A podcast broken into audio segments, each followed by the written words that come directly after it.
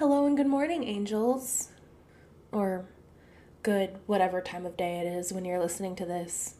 For me, right now, it's morning, it's Sunday, December 18th. My mom's birthday is tomorrow. She doesn't listen to this, but happy birthday, mom. Um, it's a beautiful day. It's freezing, but it's sunny. It's lovely outside. I've already been out running errands and I'm back to record. I want to get this out. This episode is something that I'm really excited about. You saw the title, you know what we're doing today. And to be honest, the concept for this episode quite literally predates this podcast itself. I have a notebook of thoughts and ideas that I started during spring of 2020. Um, I suppose I knew that this podcast would be my pandemic baby, um, even though the project itself has been kicking around in my brain for a lot longer than that. But anyway, in that notebook, I started brainstorming for this episode right when the song first came out. I knew it. I knew I was going to want to talk about it. And it was actually Ben Shapiro's hilarious tweets about his sad dilemma with his wife that influenced me. If you're unfamiliar with that, basically, Benny Boy just outed himself as just. Actually, is it really outing yourself if it's something that everyone already suspected and assumed? I mean, I don't know let's not let's not get too catty too too soon into the episode. We'll save that for later cuz we have a lot to talk about today. We have a lot to talk about today. But before I get into it, I just want to give a bit of an acknowledgement, a bit of a disclaimer. There is so much to unpack in this conversation. There is so much that can and should be explored in this conversation. I want to make it very clear that there is so much more to this conversation than what I'm covering today. There's a lot of important voices and ideas and and things that we as a society should reckon with that I am just simply not touching today. For example, misogynoir, if you're not sure what that is, um, misogynoir is the word to describe the experience that black women have where they face uh, racism and sexism or misogyny um, at the same time with those things kind of being wrapped up within each other. So, misogynoir, the historical context surrounding the fetishization of the black female body, um, the racism that's rampant in the Christian right and just in this country at large. These are conversations that are so important, probably more important than what I'm covering today, but I'm not prepared to have these conversations in this format right now. These are not topics that I have any level of authority on. These are not things um, as a white woman that I experience. And I that being said, I simply would not do them justice. I need you all to know that these conversations are important though and folks have been having them since the song first came out. So please, if you feel like you want or need to know more, and I hope that you do, finish this episode and then hit Google. And I will do my best to put some links in the description of voices and essays and points of view that I've found really important. And I hope that you will take the time to listen to those voices.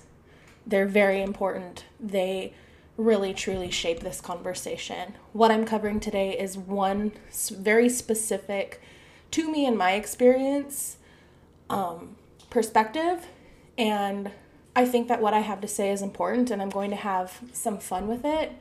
But I do not mean for it to feel like I'm making light of, of the larger context and the larger situation surrounding Cardi B, Meg the Stallion, their lives, their realities, especially, I mean, I'm, I do not mean to go on a tangent, but what's happening with Meg right now is just heartbreaking and a reflection of, of, of what life is like for black women in this country. And please, please, please, um, don't, don't take my voice and the perspective that I'm sharing today as the be all end all on this topic. There's a lot more to unpack, there's a lot more to learn about Please go find those voices and read them, support them, pay them for their labor and their education, all of that. So, all that being said, let's go ahead and get started.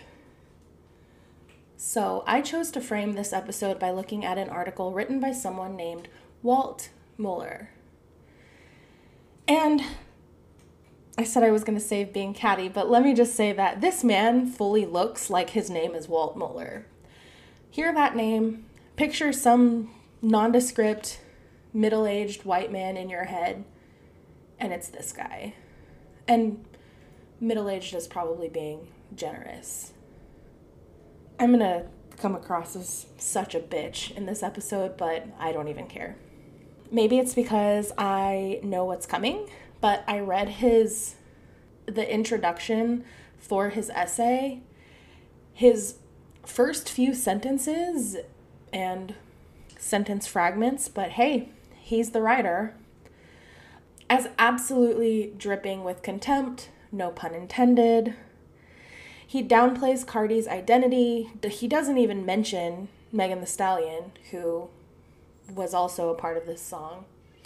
Um, he is he is firmly and fully talking about calling out Cardi B in his essay, but anyway, he downplays her identity, her career, in the same breath as he posits her as a problem. All right before he dives into talking about himself for a whole ass paragraph, setting himself up as some sort of authority on pop culture pundit. I don't know. I don't fully understand who he thinks he is, but whatever.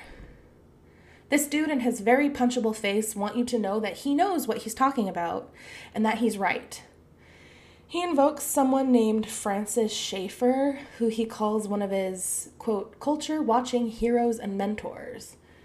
He mentions rewatching Schaeffer's film series from 1977 and says he, quote, was reminded again of Schaeffer's brilliant scripture guided skill for discernment to see things as they really are.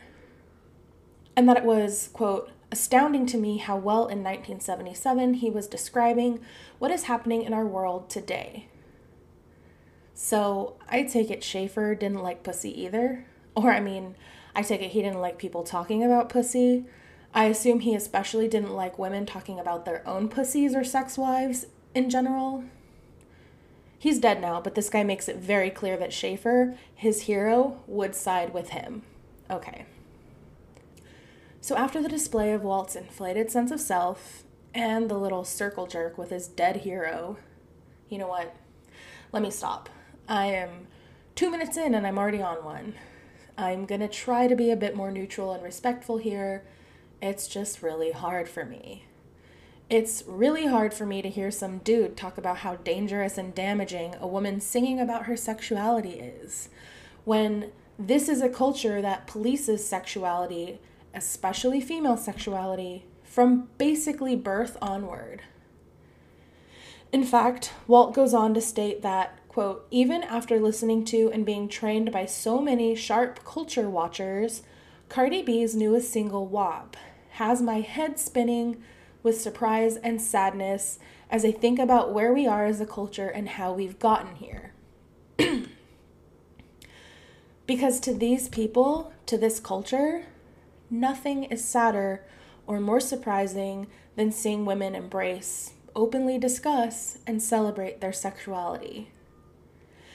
I've touched on the ways female sexuality is policed and weaponized in evangelical Christian culture, and this is absolutely something we are going to discuss further in future episodes.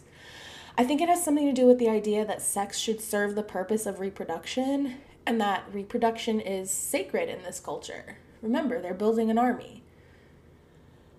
I also think this is why evangelicals hold so tightly to gender roles and normativity when it comes to the socially constructed gender binary.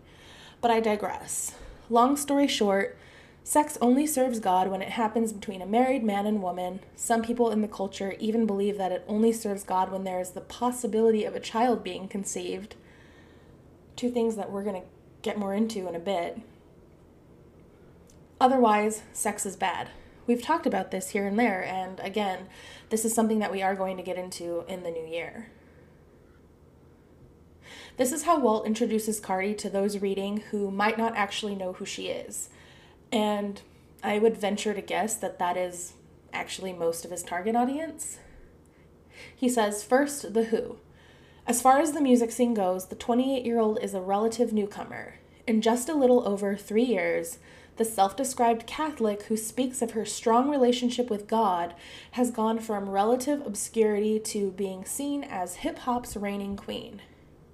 Truth be told, at this moment, she might just be the most influential female on the music scene. She is a multiple award winner, way too many to list here, who is a lifestyle influencer and icon in everything from fashion to gender definition to identity and dissexuality. So, okay, if Walt's essay wasn't already dripping with contempt and disgust, this would actually be a relatively nice and neutral way to explain Cardi's current position in pop culture. Now, because his essay is already dripping with contempt and disgust, I'm going to point out the fact that he felt the need to include information about Cardi's faith and religious beliefs. This is important here and is something we see in the ex evangelical space a lot this idea that we can't possibly believe in, love, or follow the same God they do because we're doing the things they don't like and call sinful. Especially if we're proudly doing the things they don't like and call sinful. Walt is already priming his audience to see Cardi as someone they shouldn't respect, take seriously, or believe when she talks about her faith. Before he even gets into his argument, he is already undermining and calling into question anything Cardi might stand for. Next, Walt talks about the what. And I'm going to read this word for word here because I really need you to understand the full extent of the pearl clutching going on here. Walt says, This is where it gets a bit difficult for me to communicate details, as communicating the details about her hit song and video WAP is risky business. It starts with the song's title, which is an acronym for a vile term for female genitalia. In this case, the song's title does relate clearly to the lyrical and visual themes of the song and its video as it celebrates and promotes a version of female sexuality that is raw, expressive, table turning dominant, and, as one affirming critic has said, Class A filth, a torrent of horny one liners. I do believe that in order to fully understand what's being talked about here and to prepare an informed response, you would have to watch and listen for yourself. However, that's your call. You need to know that the music critics are loving it, and it seems that the music consuming population loves it as well. It has topped the global Spotify chart, debuted at number one on the Apple Music Songs chart, highest debut ever by a female artist, debuted at number one on the Billboard Hot 100 chart, and the video garnered well over 26 million views during its first 24 hours. New York Times music critic Ben Sisario says it's perhaps the raunchiest number one single in history. Simply said, Cardi B and her song WAP and everything it tells us about culture demands our attention. And this is a lot, but I think I think the most important thing to point out here is he doesn't even want to talk about it. Which is wild because he has no problem writing a whole ass essay making sure the world knows his thoughts on a song that quite frankly was not written for him. But he can't even talk about it. He can't even say the words. I can feel his flushed cheeks from here. Walt wants to be this big bad authority on pop culture but he can't even say the word pussy. He can't talk about the lyrics specifically because, as he says, that would be risky business. Female sexuality is dangerous to these people. Please keep that in mind. At this point, I'm sure you've heard WAP, or at least bits and pieces of it. Quick side note there's actually a, a musician, they re imagine contemporary music in the style of the B 52s. They're called the B 69s. And they did an incredible cover of WAP that was. It was funny, it was sexy, it was weird. I loved it. So if you want like a B 52s version, like spin on WAP, go look up, oh, what's his name on Instagram? Dalton Deschane. Dalton D E S C H A I N. Go look him up on Instagram. You will not be disappointed. But anyway, you've probably heard the song. It truly is female sexuality, female sexual pleasure, front and center. It's all about the women singing about taking control of their sexuality and singing about what they want. Female sexuality is terrifying to men, historically, traditionally, especially within the context of evangelical Christian culture. If women are having sex for fun and for their own pleasure, how can the culture use sex to keep women in their place? Personally, I grew up being told that A, sex is something that only married men and women are allowed to have, and that B, married sex is incredible. Sex was used as a bargaining chip in getting young Christians married.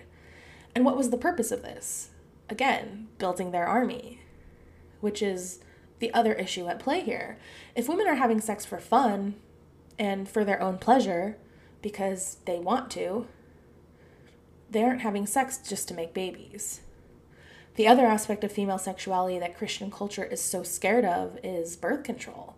Look at all the laws that were proposed in red states in the wake of Roe falling that would have outlawed birth control. Evangelical Christian culture, specifically the men, vilify female sexuality because when women are sexually liberated, they are much harder to control. Period. But I digress. Back to our boy Walt. The bulk of his essay is comprised of 10 points about the song, what he calls 10 of his initial thoughts. In full disclosure, this is what he says about it.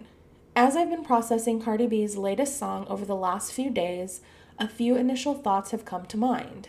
At this point, they're early in development, and I'm sure they will take shape in new ways over time.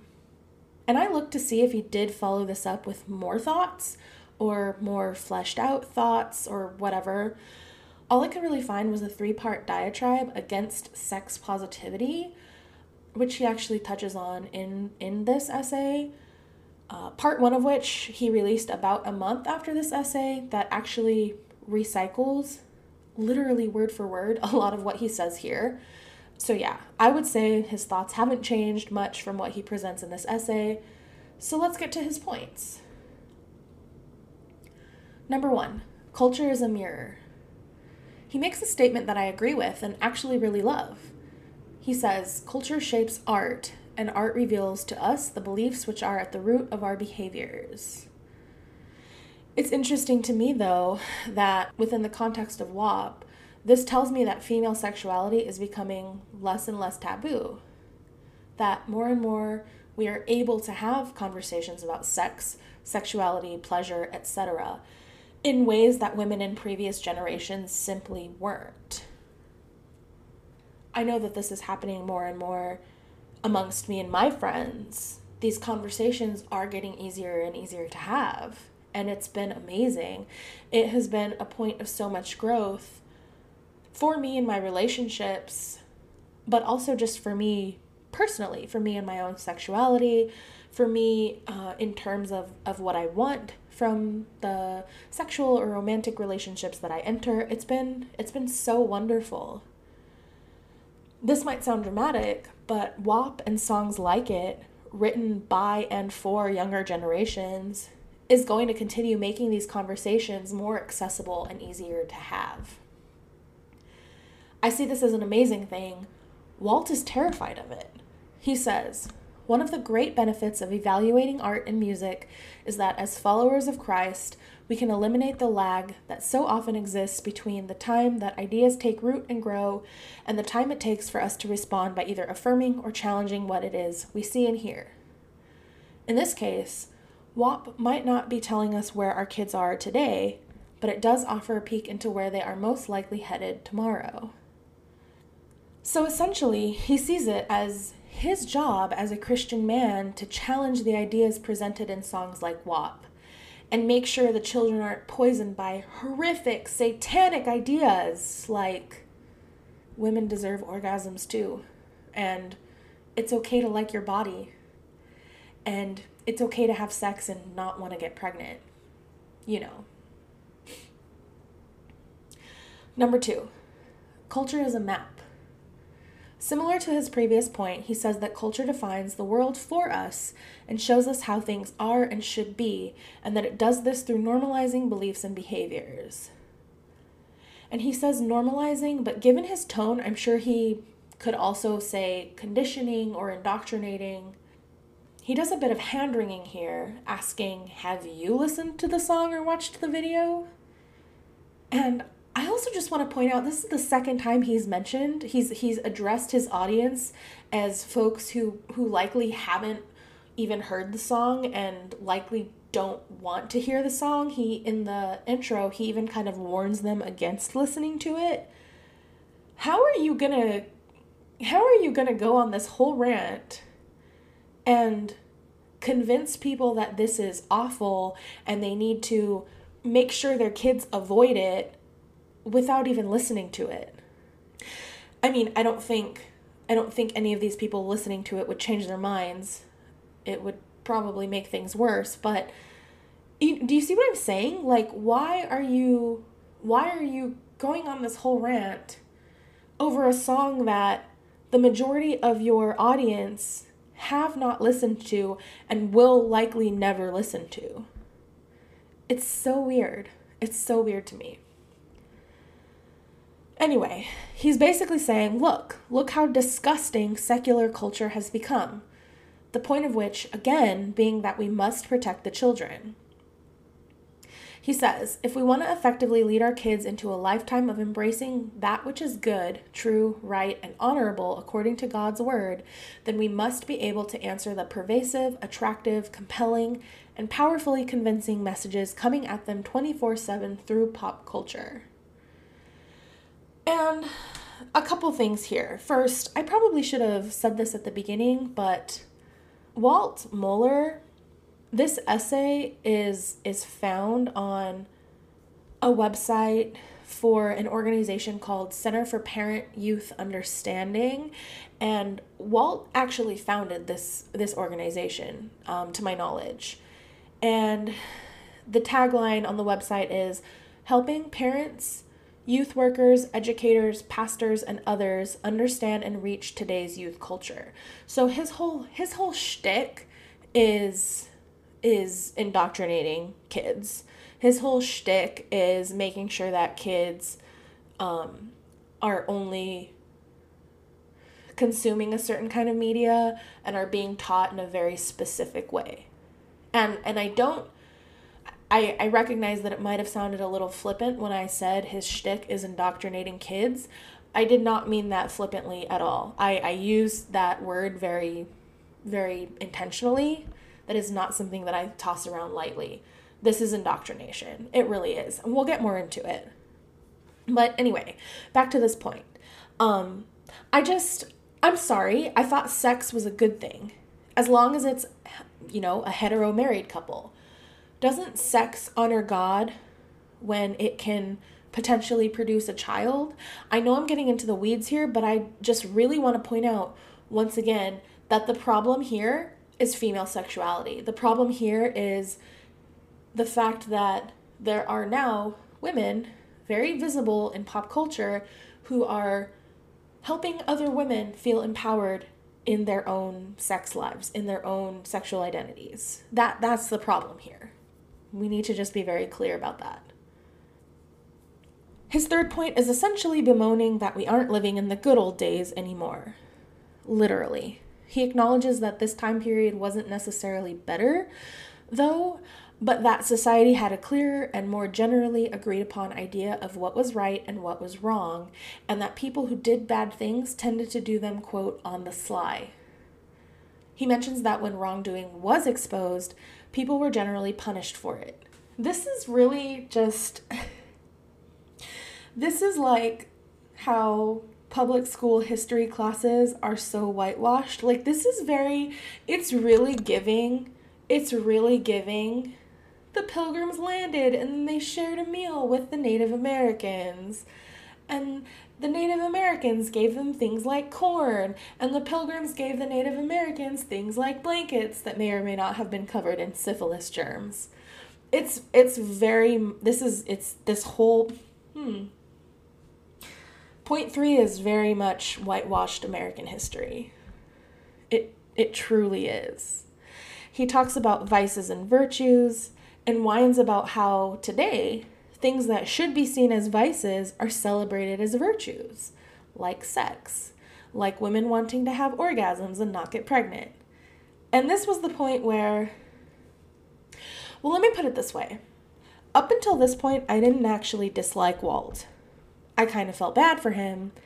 I mean, the guy looks like he's never made a pussy wet in his life. But this point and this weird ass good old days bullshit he's spewing here is making me actively hate him. Listen to this.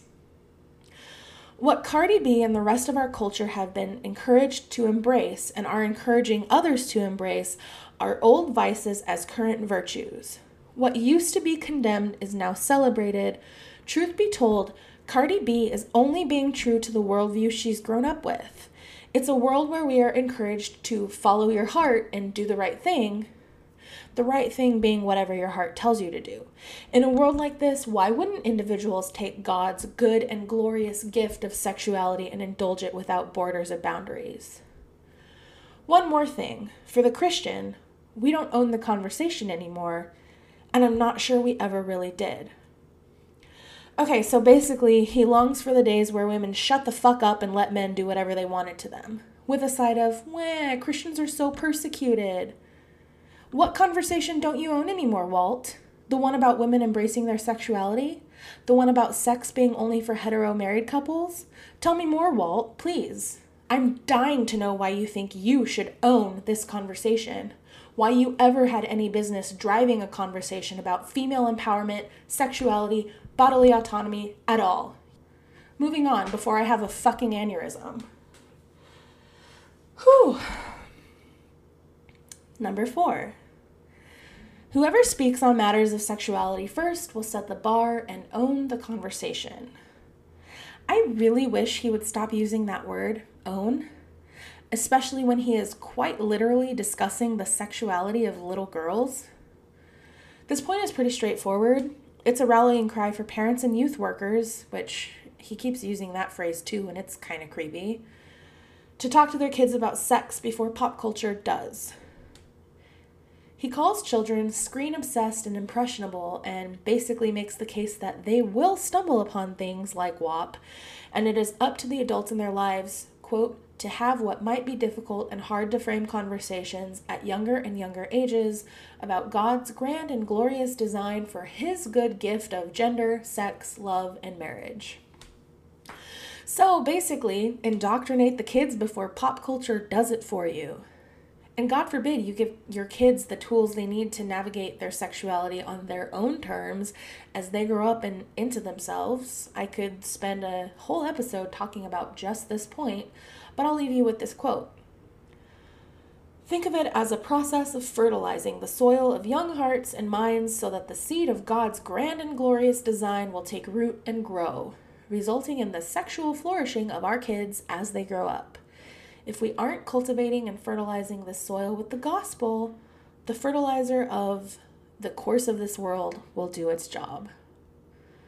So, yeah, indoctrinate the kids before someone else does. Number five is really just anti trans, anti gay bullshit. He basically just says that kids need to be taught God's design for sex and marriage, which is the monogamous, lifelong union between one man and one woman. He cites Genesis, which I find interesting because if you consider accounts and stories that are conveniently left out of today's version of the evangelical Christian Bible, Eve was Adam's second wife, right? Lilith came first. Fun fact, and I'm probably I'm pretty sure I have said this before in a different episode, but I almost named my podcast after Lilith. The reason why I didn't is because Lilith escaped, Eve didn't. So, yeah, Point number five is just the same reliance on hand-picked Bible stories and verses to push an agenda. You need to try harder than that, Walt. Number six. Walt's sixth point is him whining about how the world is becoming sex positive. And I would argue that, yeah, we are. We're trying anyway. But because people like Walt, with his loud ass voice and his public platform, still exist, the whole sex positive thing is still a work in progress. But anyway, I'm going to read what he says here and then we need to unpack it. It's a lot.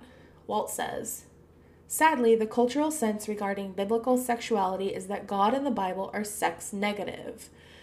In response to what is seen as out of date and repressive rules and regulations, the sex positive movement is all about changing old values while promoting all consensual sexual activity as normal, healthy, and pleasurable.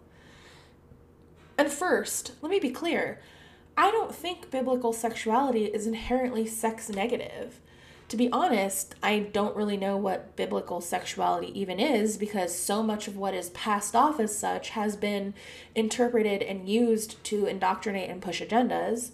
But to be clear, I think evangelical Christianity's interpretation of biblical sexuality is repressive, dangerous, and just really sad.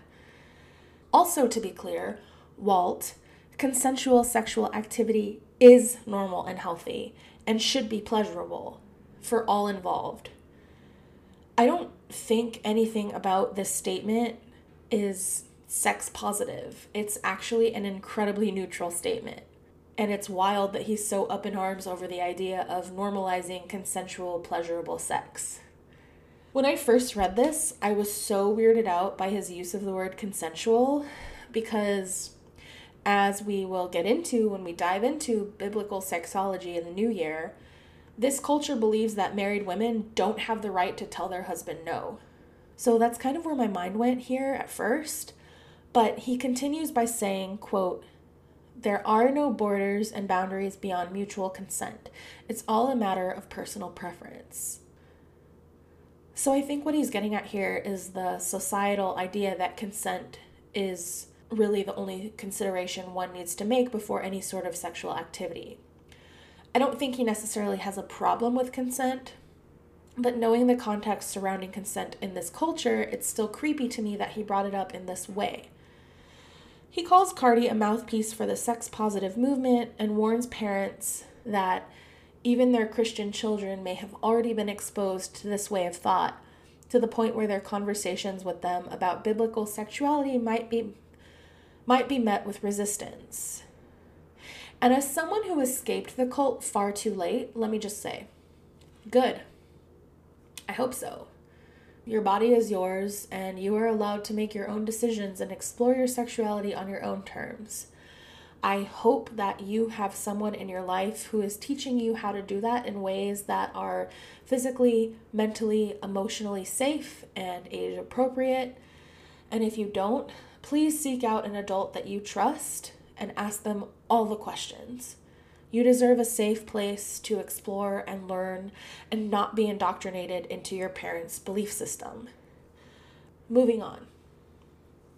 Number 7, and this is a this is where it gets this is where it gets really interesting. Number 7 is that there is a power play taking place in our culture. Don't forget, there is always a war being waged on Christians. That's that's what they truly believe. Walt talks about us battling over worldviews and says that there is no longer room for civil discourse and discussion. He's basically claiming that Christian culture has lost control and power to beliefs and practices that are, quote, of the world. But here's the really interesting part. I'm just going to read what he says here. In the case of Cardi B and WAP, this is an expression of the move toward female empowerment in all areas of life, including sexuality. No question, there has to be pushback on the horrible and destructive ways in which men have misused, demeaned, disrespected, and abused women in our culture and our cultural history, sexually and otherwise. It has to stop. But there is always the danger that as the pendulum swings away from one systemic sin, it might swing too far and land in practicing another. There it is, folks. Yes, my angels. This man fully said, Yes! Men have been destructive and have abused women, and that's bad. But now look what we've done. Women are starting to be empowered and like sex and develop bodily autonomy. And that is also bad. It's a pendulum, angels. On one side, you have destruction, violence against women, sexual abuse of women at the hands of men. On the other, female empowerment.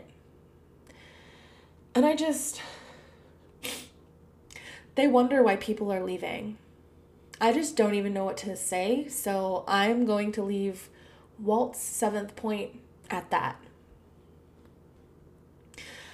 Number eight, prepare yourself for conflict even with your kids. More war, more battles.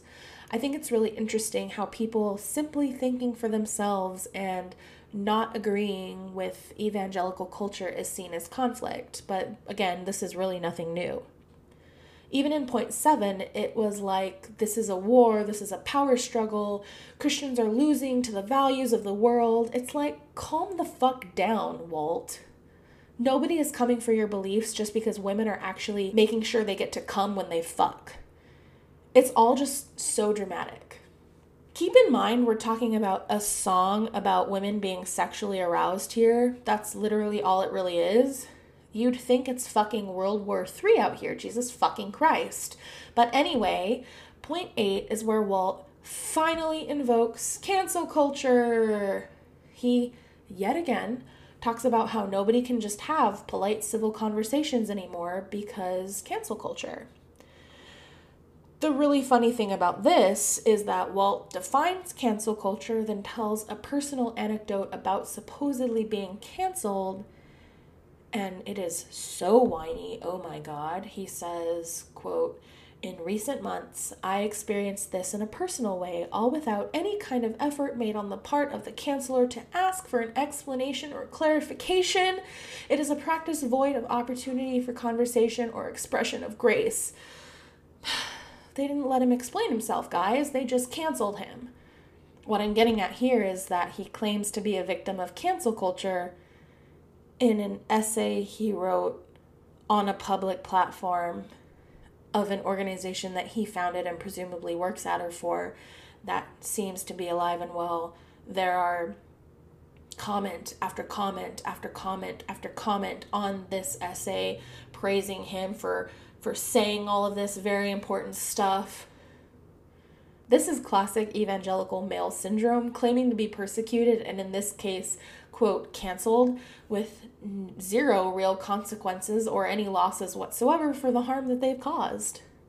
He whines about pundits and other public figures offering polite, grace filled critique for WAP and the culture in general, and in return being labeled, labeled conservative, that's what he's complaining about, having commentary created about them in return, having conclusions being be drawn about them, it's like to people like Walt, polite discussion and discourse is let me write a whole essay about why I think what you're doing is wrong, but don't you dare double down or disagree. They don't want polite discussion. Christians don't want polite discussion because here's the thing the culture doesn't really shift.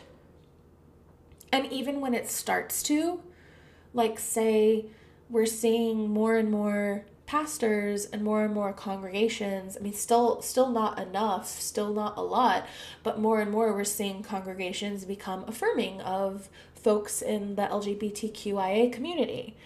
And that's a minority within within evangelical christian culture that is absolutely a minority. But it's it's one tiny example of the way the culture might shift a little bit. But again, that's the minority. That is not the norm.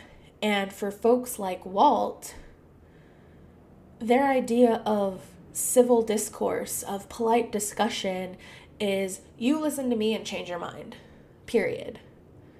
Because Walt Walt is never going to change his mind. Walt and and evangelical Christian culture at large, they're right, everyone else is wrong. They're they've got God behind them. They're going to heaven, everybody else is going to hell. It's up to everyone else to change their mind and fall in line with evangelical culture. So all this hemming and hawing about about civil conversation is fucking ridiculous because that's not what Walt wants at all. That's not what people in this culture want. They want everybody to fall in line and adhere to their own belief system. So again, I'm going to say civil discourse, polite conversation to Walt and to the people that he represents is really just you're going to listen to what I have to say and you're going to change your mind. And it's it's so they're just they're so transparent. It it's so obvious. It's so obvious. It's wild. This whole point is fucking wild. And none of this really has to do with preparing for conflict with your kids. Walt really just wanted to whine about being canceled from his public platform. I get that this point was his attempt at showing how he's taking the high road. You can tell by the language that he uses when he talks about, you know, public figures offering polite, grace filled critique. What about this essay is, is grace filled, Walt? But anyway, it was his attempt at showing that he's taking the high road. But you know what it's giving? It's very much giving the Cher Horowitz oops my bad gif. You know the gif? I send it to my dad all the time, which probably tells you a lot more about me and my relationship with my dad than you need to know, but it's it's from the scene in in uh, Clueless where she's doing the driving test and she like knocks off a mirror or something and she like turns to the to the um, person uh, administering the test and is like, "Oops, my bad." it's one of my favorite gifts. This this point is very much that. It's very much like I said something that someone didn't like and and I got canceled, but I was just trying to give them polite critique. Oops. They canceled me. Shut the fuck up, Walt. How about that? How about that? How about that for for canceling? How about that for for shutting you down and and creating how about this for creating commentary about you? He's gonna uh, if he ever hears this which he probably won't but he would have a field day with this with this podcast episode. I'm sure he would. He would um, try to say that i'm drawing conclusions about him and taking his words out of context when i'm literally reading what he's saying word for word. But yeah let's move on because we're almost through all his points Number nine. Now he really is just recycling all his points. Once again, he talks about mapping and mirroring culture and says to pray for those in these positions, including Cardi B. As I said previously, this whole essay is dripping with contempt for her, but he makes it very clear in this point that his instinct is to write her off, condemn her, and silence her and people like her but that he needs to remember that everyone deserves God's grace, even people we're in battle with. There's that battle word again. Um, he ends his point with a quote by someone named Fergus MacDonald, which states We dare not forget that God's church is engaged in spiritual warfare. All our attackers are in servitude to unseen evil forces, our priority is to pray for our visible enemies and against the ones who are invisible. Ooh, what that quote is a lot to unpack in and of itself. First of all, again, spiritual warfare, we're being attacked, unseen evil forces, evil, just it's so fucking dramatic. All because people don't agree with you. All because people are choosing to live their lives in ways that they want to that you don't agree with they're being attacked by evil and it's spiritual warfare. God damn, this must be exhausting. I remember how exhausting it was to live in this way, feeling like you were always under attack and that you always were on the front lines of battle. Fuck, man. anyway, in this specific context, Walt sees a woman singing about her sexuality as the enemy, who he really wishes he could condemn in silence. He sees Cardi as a symbol of a culture moving further and further away from God. I've said this, but let me say it again. The problem here, the supposed battle, is that they're losing control. of women, of children, of societal norms, of the religious majority in this country. The more we think for ourselves and begin to see this belief system for what it truly is, the harder it is for them to push their agenda, gain or even maintain followers, and maintain the fucking chokehold they have this country in. And that's the real problem here. That's the real battle that they believe they're fighting. And number 10, his last point is basically just him selling the tools that are available for purchase on his website on this CY whatever organization it is uh, website that this essay is posted on to help parents and adults help Christian children discern good media from bad, slutty media like WAP. He says WAP serves as a powerful reminder of our responsibility to teach our kids skills in biblical media discernment. The Christian faith must be integrated into all of life, including the media choices we make and how we make those choices. So, total indoctrination.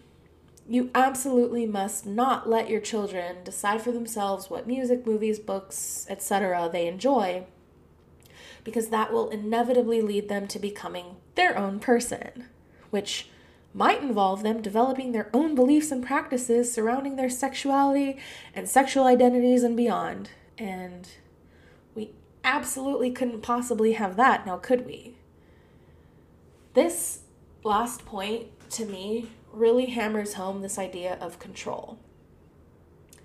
This idea that if we don't control everything that our children do, see, hear, listen to, experience, if we don't control the things that they're exposed to, if we don't brainwash them enough that if they happen to be exposed to something that we don't approve of, they're unable to see it as bad, we're going to lose them to the world. And the thing is, you might, because part of kids having the freedom and the space to explore their own identities, the things that they like and don't like, people and experiences from different cultures, experiences that maybe they don't get at home. You're essentially letting your kid become their own person. And in this culture, in evangelical Christian culture, that is that is that's bad. That's that's you're losing your kid to the world. Absolutely cannot let that happen. Absolutely have to raise them indoctrinated in the same belief system, the same belief structure. Otherwise, it's a complete tragedy. And look, do I think parents should monitor the media their children are consuming? Absolutely, I do. Do I think music like WAP is good for kids? No, I don't it wasn't made for kids.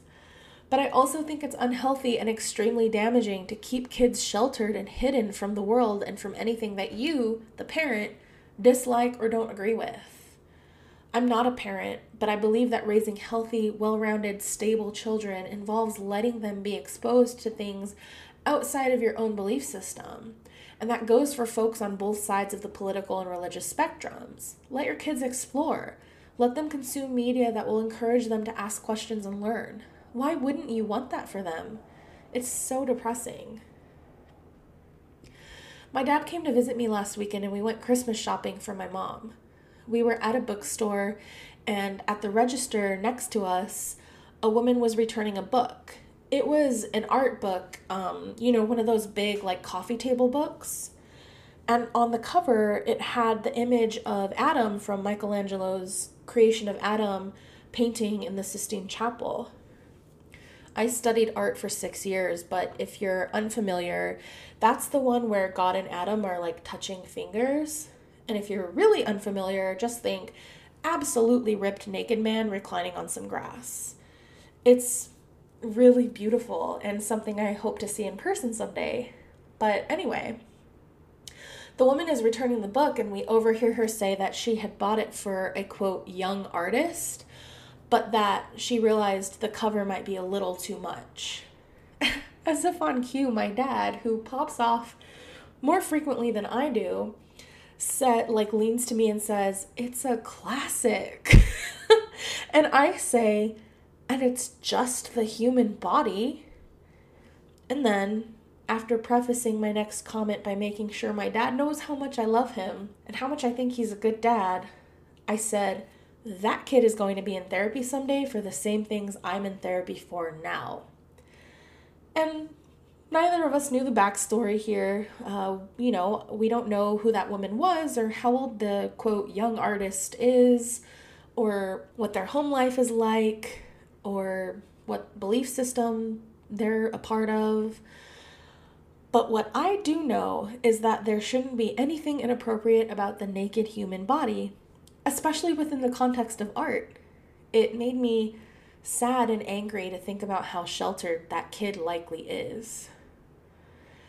I tell this story because this is the kind of control and narrative that evangelical Christian culture and men like Walt want to maintain. If they don't like it, it's bad and shouldn't be consumed. If they don't like it and think that kids shouldn't see it, their kids aren't going to see it. And their kids are going to be sheltered and their kids are going to be stunted. It really is that simple.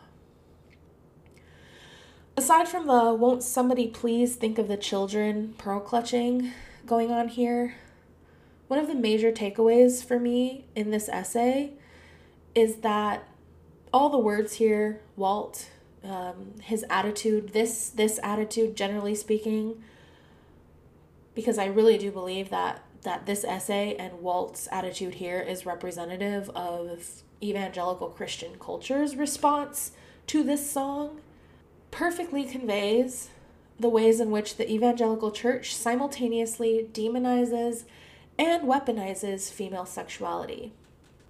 On one hand, female sexuality is dangerous. It's a weapon used by Satan to cause good men to stumble in sin. On the other hand, female sexuality is something that needs to be handled, discussed, protected, and controlled by men like Walt. Men who can't even say the word pussy feel like they need to step in and moderate the uncontrollable sexuality of women like Cardi B. It's making the girls in your congregation pledge their purity to their fathers while also treating them like dangerous, sinning whores about to bring the downfall of all the men in the church simply for wearing a crop top or showing their bra straps. It's wringing your hands and talking about the war and the battle over dominant culture because there are women who create music openly celebrating their sexuality. I mean, he said it himself. In the good old days of the 50s and 60s, people committed their sins on the sly and were punished when they didn't. But we're not punishing Cardi and women like her, we're celebrating them. And Walt really, really fucking hates that. Christian culture and conservatism in general hate that. Female sexuality is something to protect and suppress because learning about and pursuing pleasure and empowerment draws women away from the culture that strips them of those things. So, I guess at the end of the day, maybe it is a battle, but not necessarily for the dominant culture or belief system. It's a battle for control. And while men like Walt, conservative Christian men who feel they are entitled to own the conversation surrounding female sexuality truly believe they're fighting tooth and nail, exerting all of this energy to fight the good fight, women are simply waking up. Women are simply choosing themselves, their pleasure, their bodies, their autonomy. And maybe that's what's so scary to these men and to evangelical culture as a whole. For them, it's a battle one that they have to be on guard for constantly. But for the women that they feel they're in combat with, all it is is a decision to walk away. And every time another woman, another person walks away, to use Walt's own symbolism, the pendulum swings just a little further. So if this is a war, Walt and all the people like him Exert all the energy you want. We're already winning. Catch you in the next one. Bye.